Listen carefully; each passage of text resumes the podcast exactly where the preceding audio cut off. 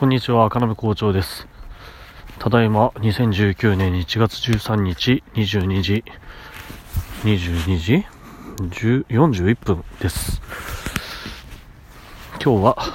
日曜日で、お休み、あ、ち日曜日か。お休みでしたので、あのー、まあ、普通にお休みで、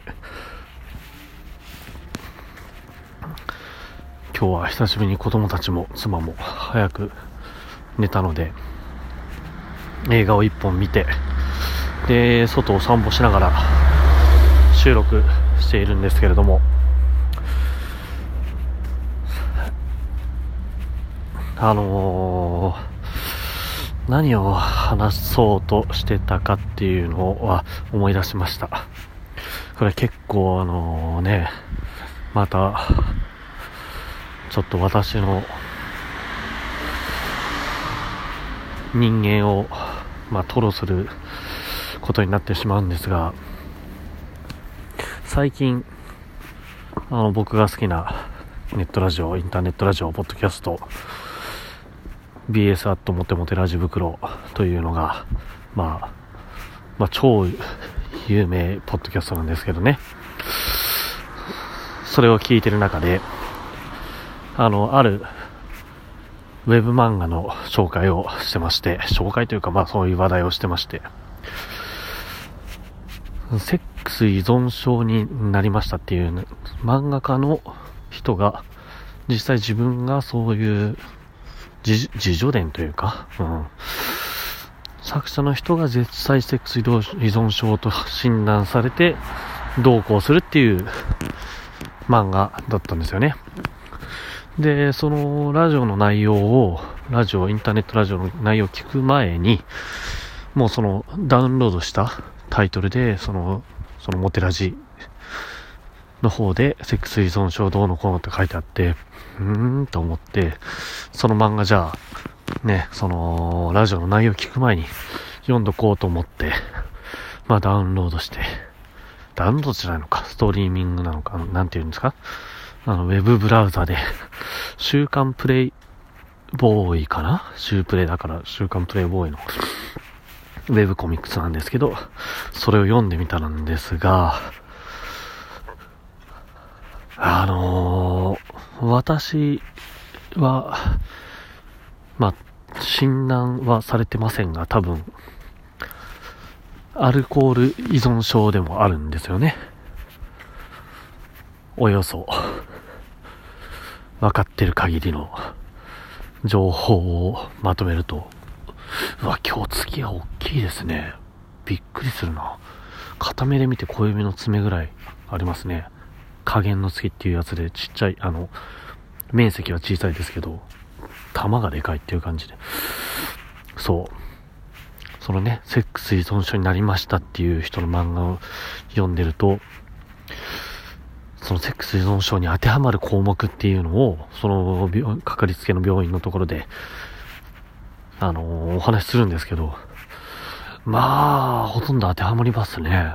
あれ、逆に当てはまらない人いるのって、主人公のその、作者の人も漫画で書いてありましたけど、当てはまらない人が俺もいないんじゃないかなと思ってるぐらい、あびもう、不安です。私、依存症二つ目かもしれませんね。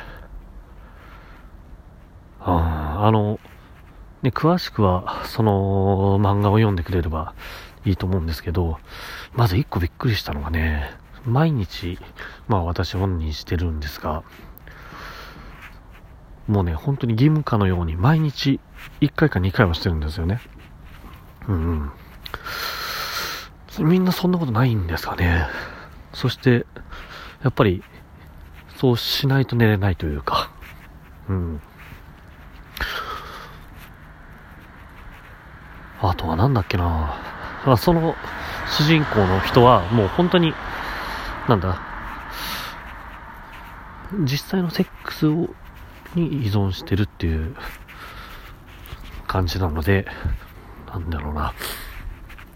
あれは毎日やってるやってないとかっていう話だったのかな。ちょっと覚えてないんですけどね。っていうか、最初の方しかまだ読んでなくて、ちゃんと全体を理解できてないんですけど、